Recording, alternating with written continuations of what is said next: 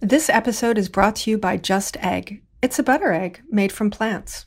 Bring more customers in your doors with Just Egg. Start with a free sample at ju.st slash HRN. This week on Meat and Three, we're talking about the United States' biggest crop.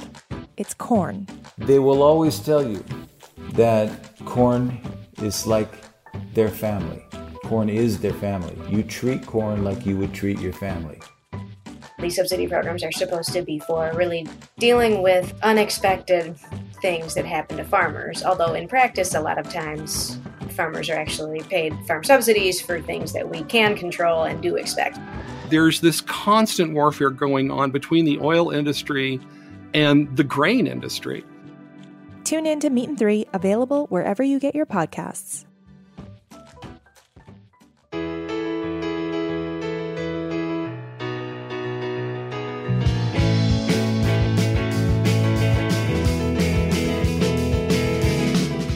Hello and welcome to Why Food, a podcast about entrepreneurs, innovators, and career changers. I'm your lone co-host, Ethan Frisch. Valerie is uh, uh, back next week, but I'm really excited to introduce you to, to our guest this week. Uh, Sue Bette is the founder and head coach of Bluebird Hospitality in Burlington, Vermont. Sue, thanks for joining me. Hi, Ethan. Thanks for thanks for having me. I'm excited to be here. Uh, likewise, it, it, you know, despite being virtual for at least a year at this point, it's still pretty rare that we talk to people outside of New York, and uh, I'm I'm really interested in hearing your perspective, especially uh, around your work with the uh, the Independent Restaurant Coalition, which we'll we'll get to a little later. But um, why don't we start with a, a little background? How did you how did you get into food? I, started, I first started working in restaurants, I think in high school, um, in the Adirondacks at kind of like a resort town. And I was at a marina, restaurant, nightclub operation for about five years. And I did a little bit of everything over that time. And then I continued working in restaurants pretty much throughout my career, uh, on and off. And you also have a, an education uh, background, right? Some some training in education.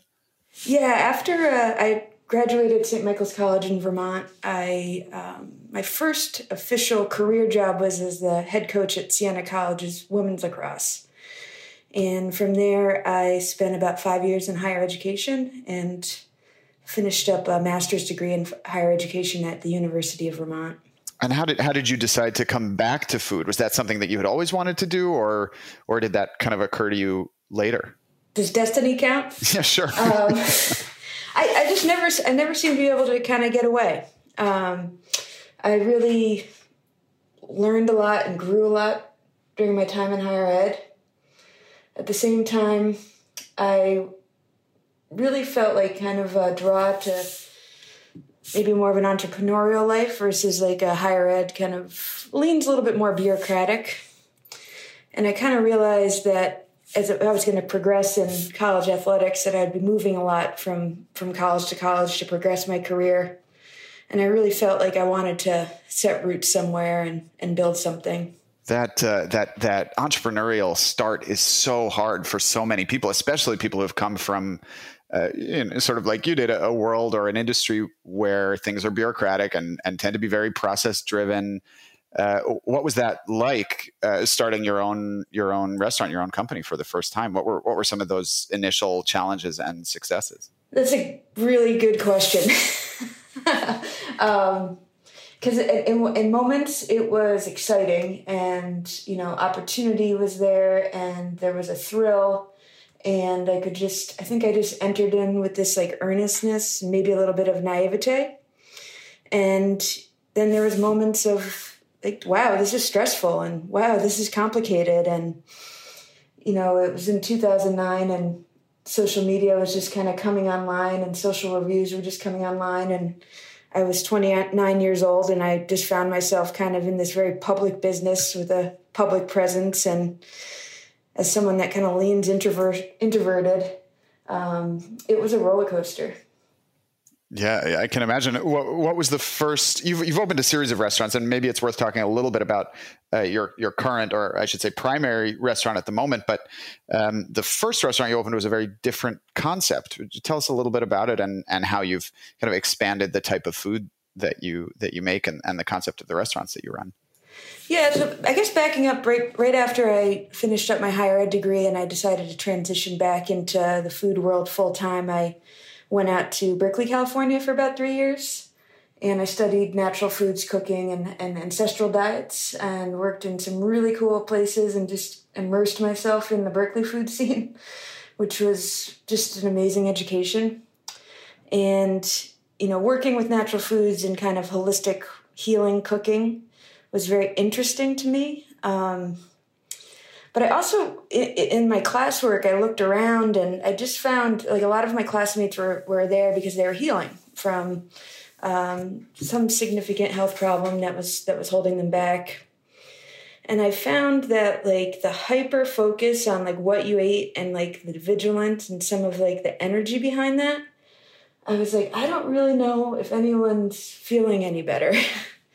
um, so I started to kind of visualize the first restaurant that we opened, Bluebird Tavern, as being like just whole foods focused, from scratch focused, but not necessarily like uh, like a love your liver burger type of restaurant. And, and there's nothing wrong with that. I just I, I wanted to kind of get back to food roots and investigate that and create a, a restaurant that would kind of celebrate the food roots of New England and whole foods cooking and just kind of real food.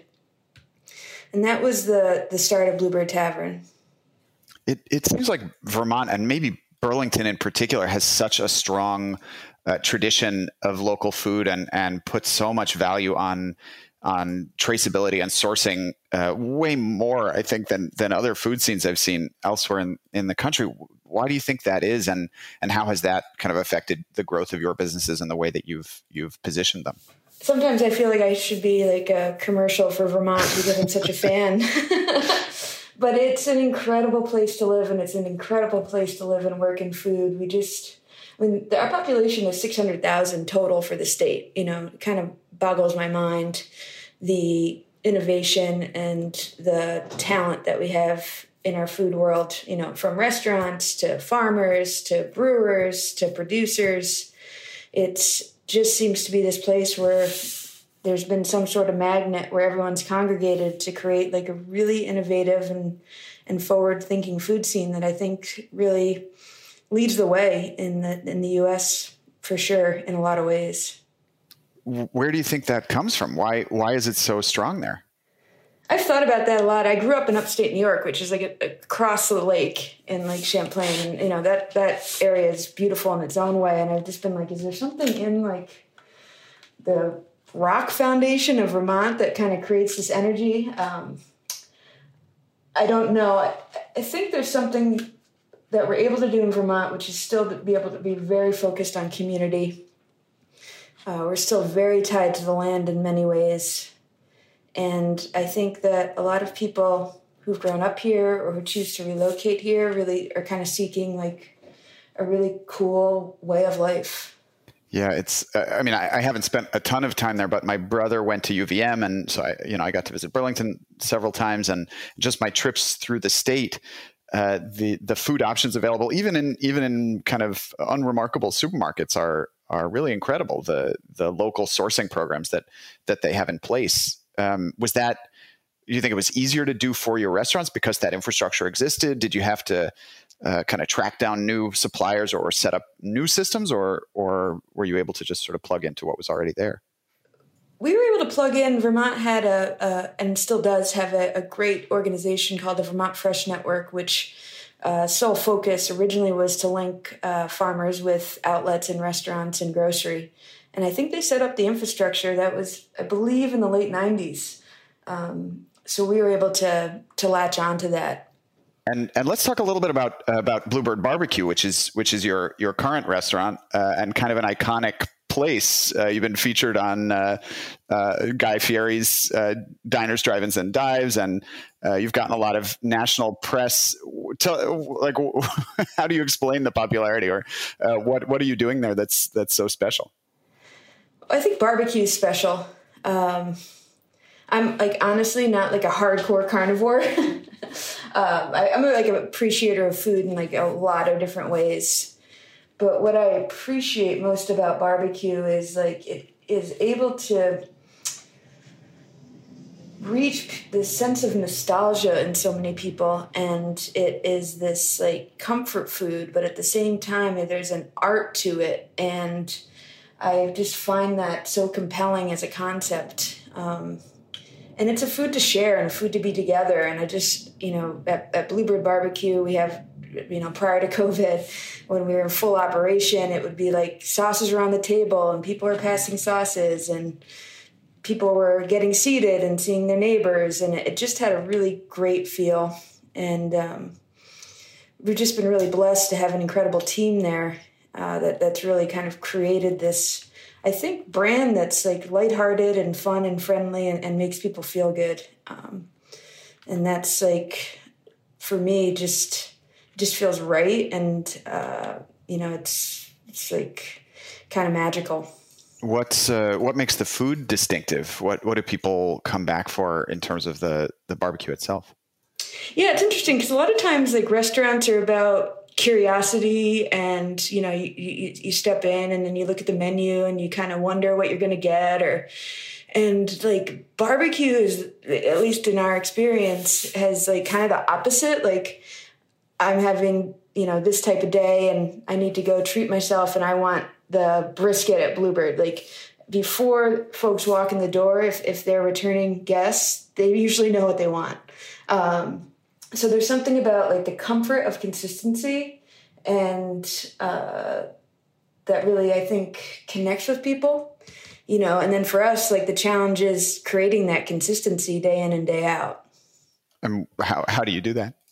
I guess what I'm what I'm looking for is a little more detail on on how you're how you're doing the barbecue. What style is it? How is it being? Is it being smoked? Is it being grilled? What's the? Talk to me about the food a little bit.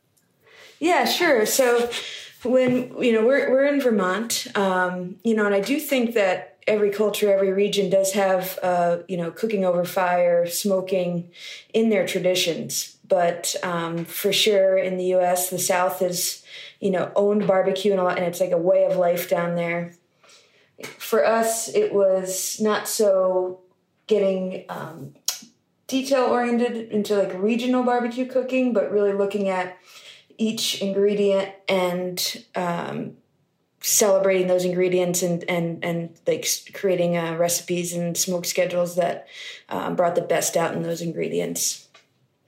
So we have a smokehouse outside the restaurant with a giant smoker uh, that's uh, wooden gas fired um, that that's running pretty much twenty four seven. Are you are you uh, are you the one uh, turning the spits or uh, you know doing that that 18 hour cooking process? Who who, uh, no, supervises the, no. the, smoking? We have a we have a, a, a amazing chef uh, dan Miele and uh, awesome culinary team and they've really been running the show for years now. Um, you know, I, have uh, spent some time around barbecue and particularly when we uh, have our food truck out and at, at the festivals, but I'm not hands on in the kitchen day in and day out. I'm definitely more um, focused on on the company and Bluebird and the team and and those those parts of the work. Yeah, and, and I did want to ask about that too, because you, you do have such a depth of experience and, and have owned several restaurants and, and I think have a uh, kind of a, a, unique approach to running a restaurant and managing the team. Could you talk us through that philosophy or, or your, your value system in, in running the business?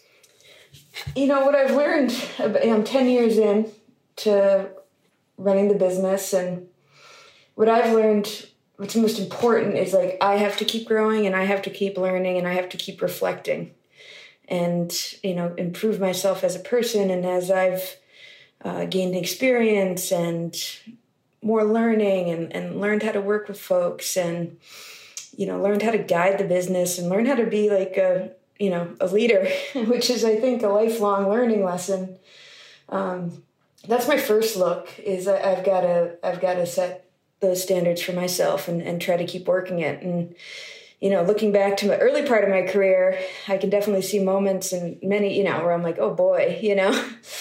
um, so that's my first look is is really learning for myself and improving myself. And then, you know, my hope, my my ongoing hope is to create a work environment at Bluebird where people want to st- step through the door every day and it's a, a, a you know safe space to work. It's a positive place to work. It's a place where people make friends and feel belonging. Like that is my like number one goal.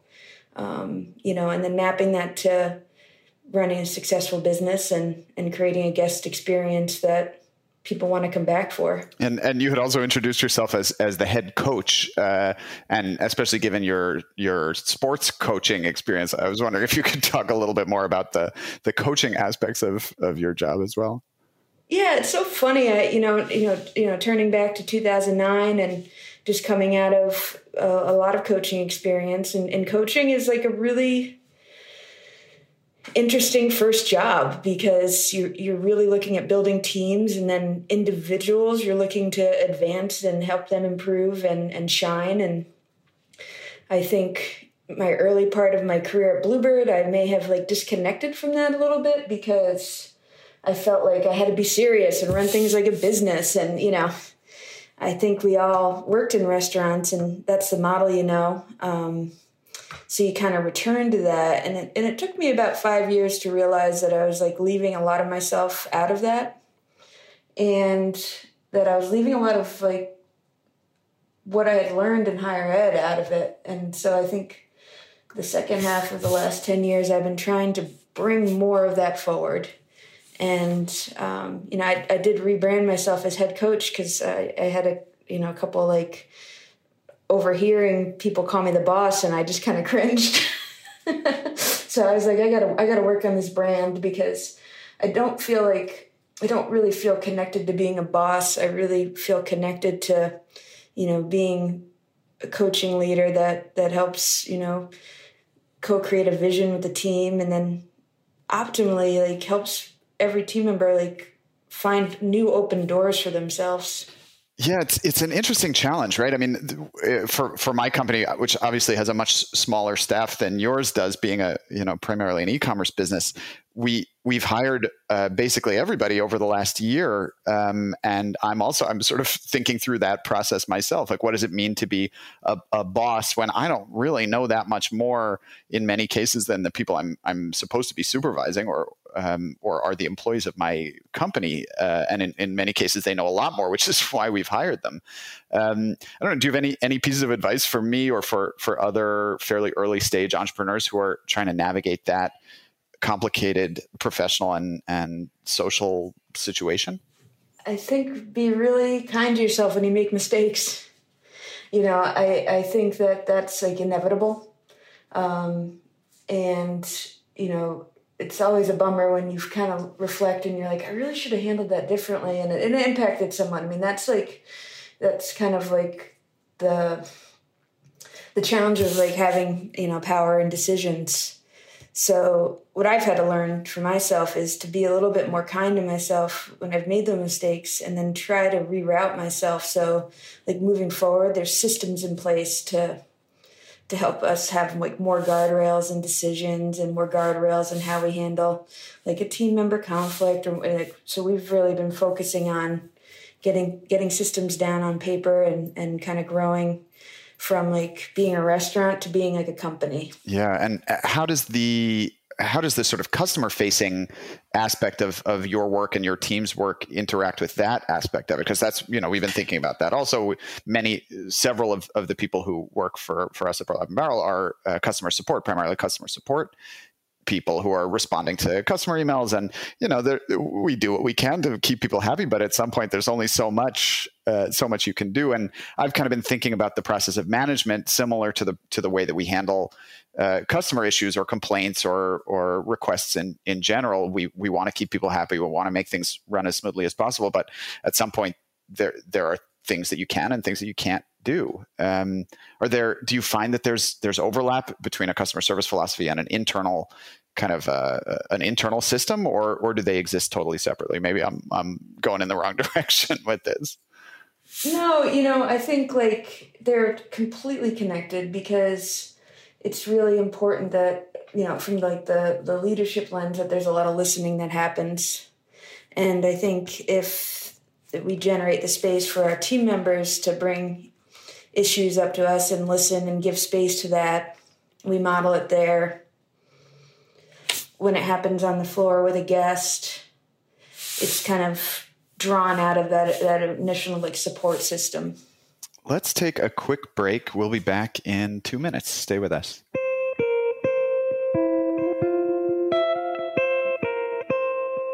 This episode is brought to you by Just Egg. You can't have plant based breakfast without a plant based egg. Just Egg is now the fastest growing egg brand in the United States. Bring more plant based customers into your doors with easy to use Just Egg. You can get started with a free sample. Just head to ju.st/hrn. Made from plants, Just Egg is a better egg for you and for the planet. It's healthier, with no cholesterol and less saturated fat. And it's more sustainable. Just Egg uses less water and generates fewer carbon emissions. Most importantly, it's delicious. For our listeners who operate a food service establishment, you can get a sample for free. Head to ju.st slash HRN. Just Egg makes a delicious plant based addition to any menu. It's available as a liquid scramble, great for omelets, frittatas, stir fries, and French toast. There's also frozen, pre baked folded version that's ideal for filling breakfast sandwiches or topping salads. Chef Jose Andres called Just Egg mind blowing, and Bon Appetit says, So good, I feel guilty eating it. Put the fastest growing egg brand on your menu. Get a free sample of Just Egg for your restaurant at ju.st And we're back. My guest this week is Sue Bette, head coach and founder of Bluebird Hospitality in Vermont. Uh, Sue, I, I, also wanted to, to talk a little bit about your work with the Independent Restaurant Coalition, which has uh, gotten quite a bit of press over the last year uh, and and has presented some some solutions, potentially controversial in some cases, to to the crisis in the restaurant industry. Uh, could you give could you give us a little background on on the work that needs to be done and and how the the Independent Restaurant Coalition is responding? Sure. Yeah, I, I was connected. Uh, well, you know, as soon as as the pandemic became kind of like the reality, the pandemic for our industry kind of came to everyone's awareness, which is late March uh, last year. Um, it was, you know, almost this existential crisis for independent restaurants. Um, and I became involved with the Independent Restaurant Coalition through like a network of friends, and they had already gained some momentum with the initial founding group. And uh, over time, it's grown to about, uh, I think, uh, 80 to 100 folks on our, our leadership circle from across the United States. Um, with the, you know, the one, one, one single purpose was to, you know, preserve our restaurant industry um, through the crisis.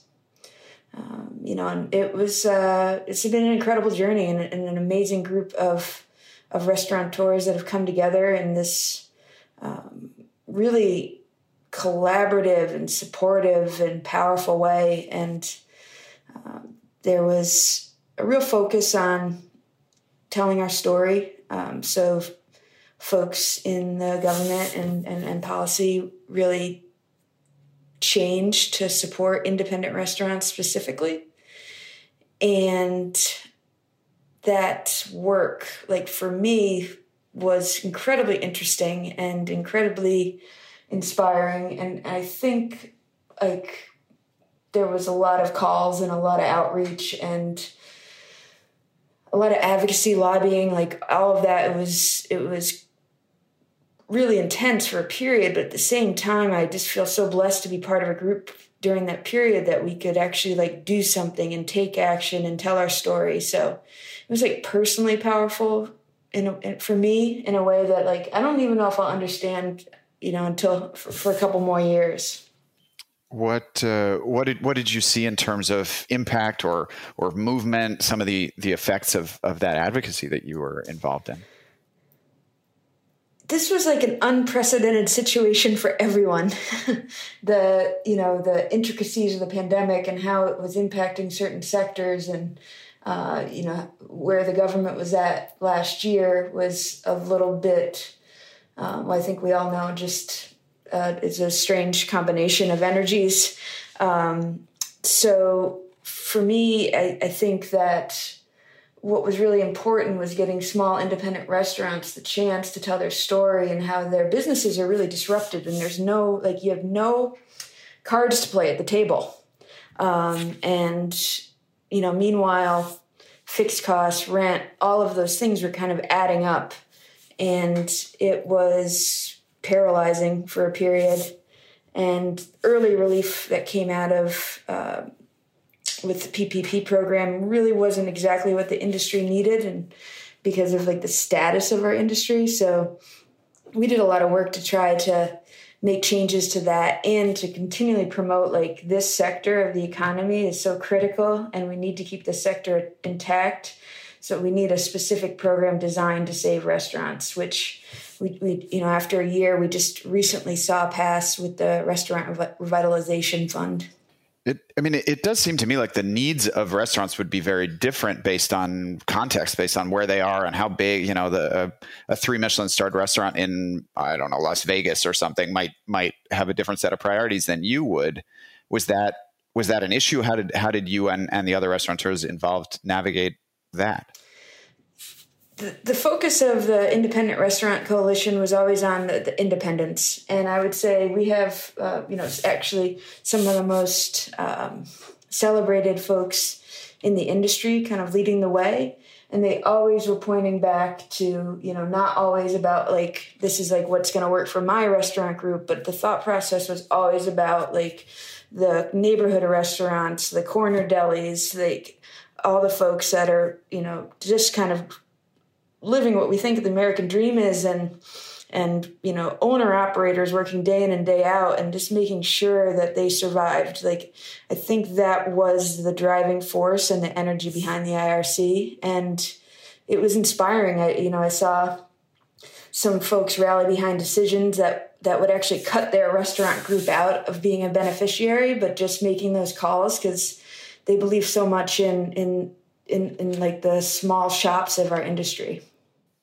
Yeah, that's. I mean, that's there. There were some of those high profile stories early on of of chains. I won't name any names, but chains who had gotten uh, PPP loans or or relief in one way or another, and then uh, wound up giving them back, partially because of public pressure. That that at least was my perception looking in from the outside.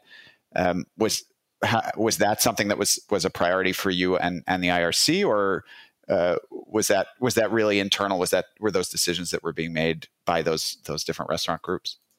I you know I, I can't speak for the IRC on this, but just my perspective was like it, that initial like close down period where everyone was scrambling. I, I actually think the chains were scrambling too.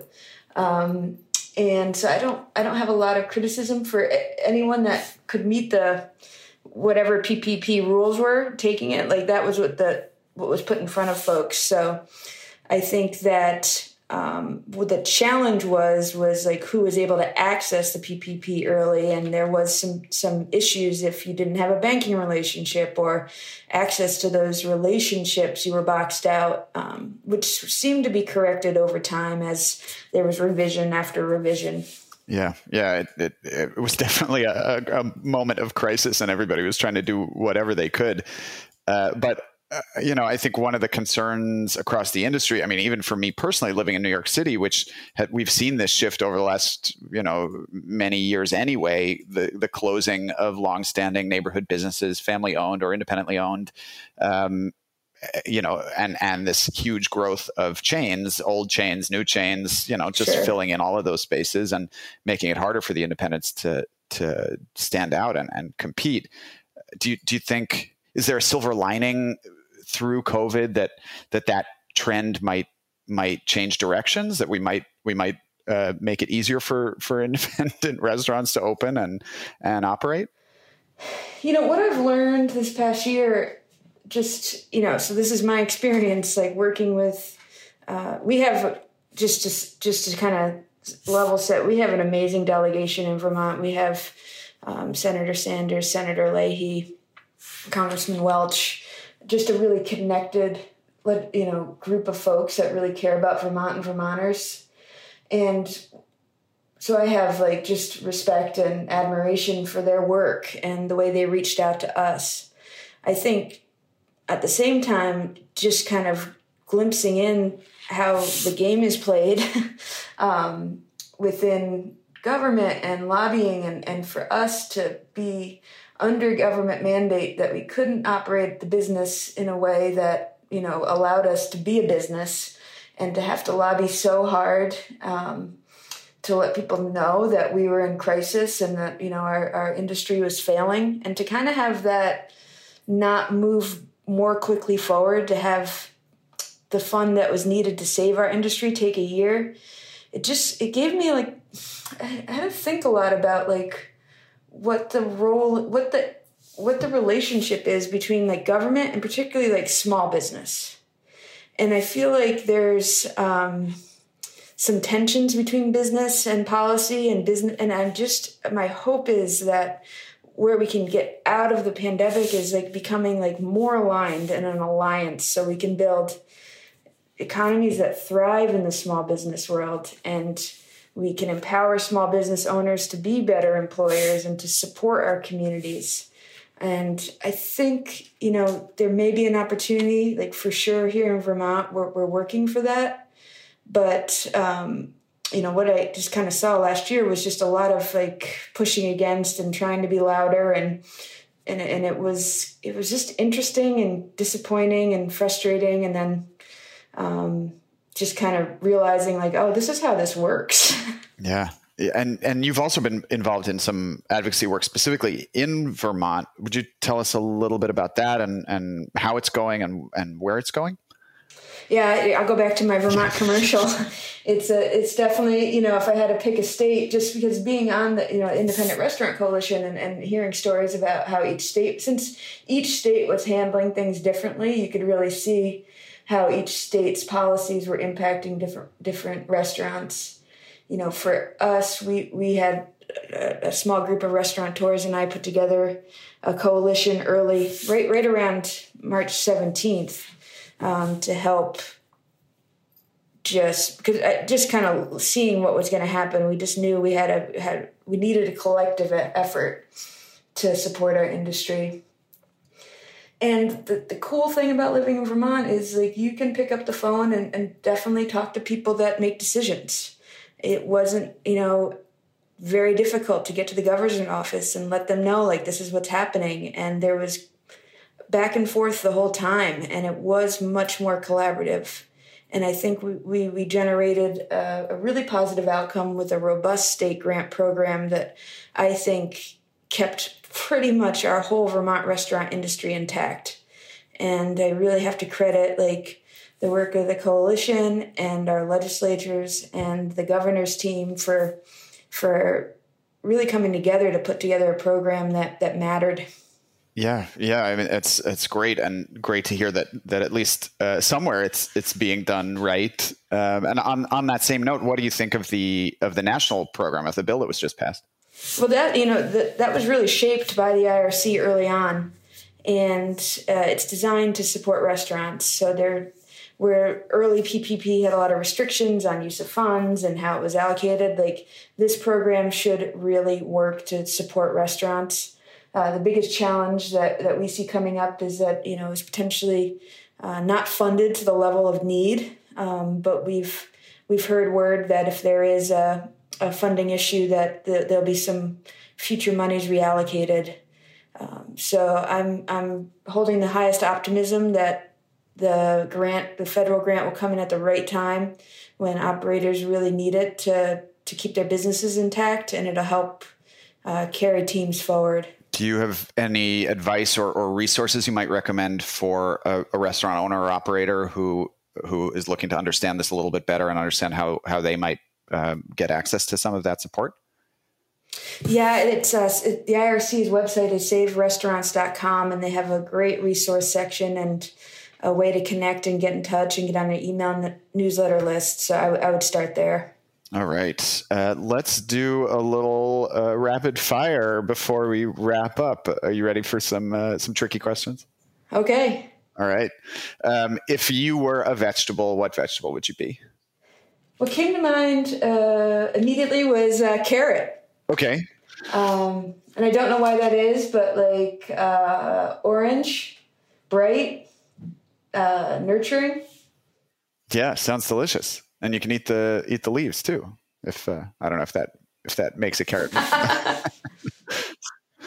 um, how about a, a how about your desert island kitchen tool? What do you what do you find yourself reaching for more than anything else when you're cooking? I I was just staring at my microplane, and I was like, "We've been together a long time, and I, we might have to re up." But you know, we at the same time, I, I, feel like I've got like a kitchen friend there. Yeah, that's a good one. You're you're it, it doesn't get uh, people don't say microplane as often as you might think, uh, but but it's come up a few times, and I think it's it's one of those really um, unsung uh, kitchen workhorses. I think people don't realize how versatile it can be, and and how many ways you can use it. Is there a is there a, a like a I don't know kind of a wacky thing that you use your microplane for that you think other people might not? I you know I just think like a little lemon zest on on just about everything always is the the way to go. Yeah, yeah, it's a good move. Um, how about your favorite dish on the menu at Bluebird Barbecue? Oh, that's a good question. We have a, a barbecue ramen that we're going to be moving to a, a seasonal option soon, but uh, so we're, we're going to be saying farewell to that in the near future but it's definitely i think this like amazing dish it's got all the smoky kind of cool elements from our barbecue in this amazing broth and it's just really like just feels good the whole way through. That sounds amazing. Um, was there a sort of an iconic dish or or restaurant experience that you ate when you lived in Berkeley that that kind of woke you up to the the new direction for for food that hadn't spread really to the rest of the country yet, but but had built such a home for itself in Berkeley? I could just go on and on. Uh, I think you know you have to give a, a nod to Chez Panisse um, just walking I, I lived three blocks up and just walking by the front of the restaurant and the aesthetic and the vision and and all the work they've done over the years it just like almost like comes off the place. Um, and then i think i you know my, my time in berkeley i was exposed to like blue bottle coffee when it was a, a like a like a like a farm farm uh, farm stand uh, vendor and uh, just getting like into the world of coffee and how amazing it was. But really, everything in Berkeley, I just remember just being like so focused on these amazing ingredients and these amazing stories, and that's stuck with me through my whole career. Yeah, wow. I mean, what a what a special time to sort of be introduced to to the food world or the professional food world, I should say. It's uh, it's it's almost legendary at this point, right? Yeah, I, I still like think back on like all these little moments, and I'm always like, wow, and even then, being there, I knew it was cool, you know? Yeah. Um, okay, I have to ask. I don't. Maybe you, you could tell me that you don't want to answer this, but how often does Bernie Sanders come in for barbecue? I, I, I haven't seen Bernie too much at barbecue. I, I, do see him. I do see him around town. So maybe maybe when he returns from DC after this uh, interview airs, we'll we'll be able to do a welcome in but uh, we're, we're still we're still operating in to go only just because of the COVID impact. So hopefully this summer we'll have everyone that's been involved in saving restaurants stopping by for some barbecue. Do we do we know what Bernie likes to eat? I don't know. I mean, it's a good question. This is going to give me you know something to do this summer. Figure out what he likes and put it on the menu. Sounds like fun. Um, Sue, where can our listeners uh, learn more about you and your work? Uh, order at your restaurants if they're if they're local to Burlington or passing through Vermont, and and uh, follow the international the uh, I'm sorry the, the, restaurant coalition. Yeah, I mean when, when it's when it's uh, safe to travel again, everyone please come to Vermont. Uh, we're up in Burlington. Uh, website is bluebirdbarbecue.com. And I'm on uh, Instagram at, at sue.betty and I take a lot of pictures of sunrises. So if you like sunrises, come follow me there. Sounds great. Um, as always, you can reach us by email, whyfood at heritageradionetwork.org, and on social at whyfood podcast. You can follow me via my spice company, Burlap and Barrel, at Burlap and Barrel on Instagram. And you can follow Valerie on Instagram at Foodie in New York. Thanks to the Red Crickets for our theme song, Blind, and thanks to Armin Spengen, our, as always, amazing sound engineer. And most of all, Sue, thank you for joining me. This was such an interesting conversation and, and really gave some context for the work that the IRC has been doing and and and how it's all going. It was a pleasure. Thank you, Ethan. Talk to you all next week.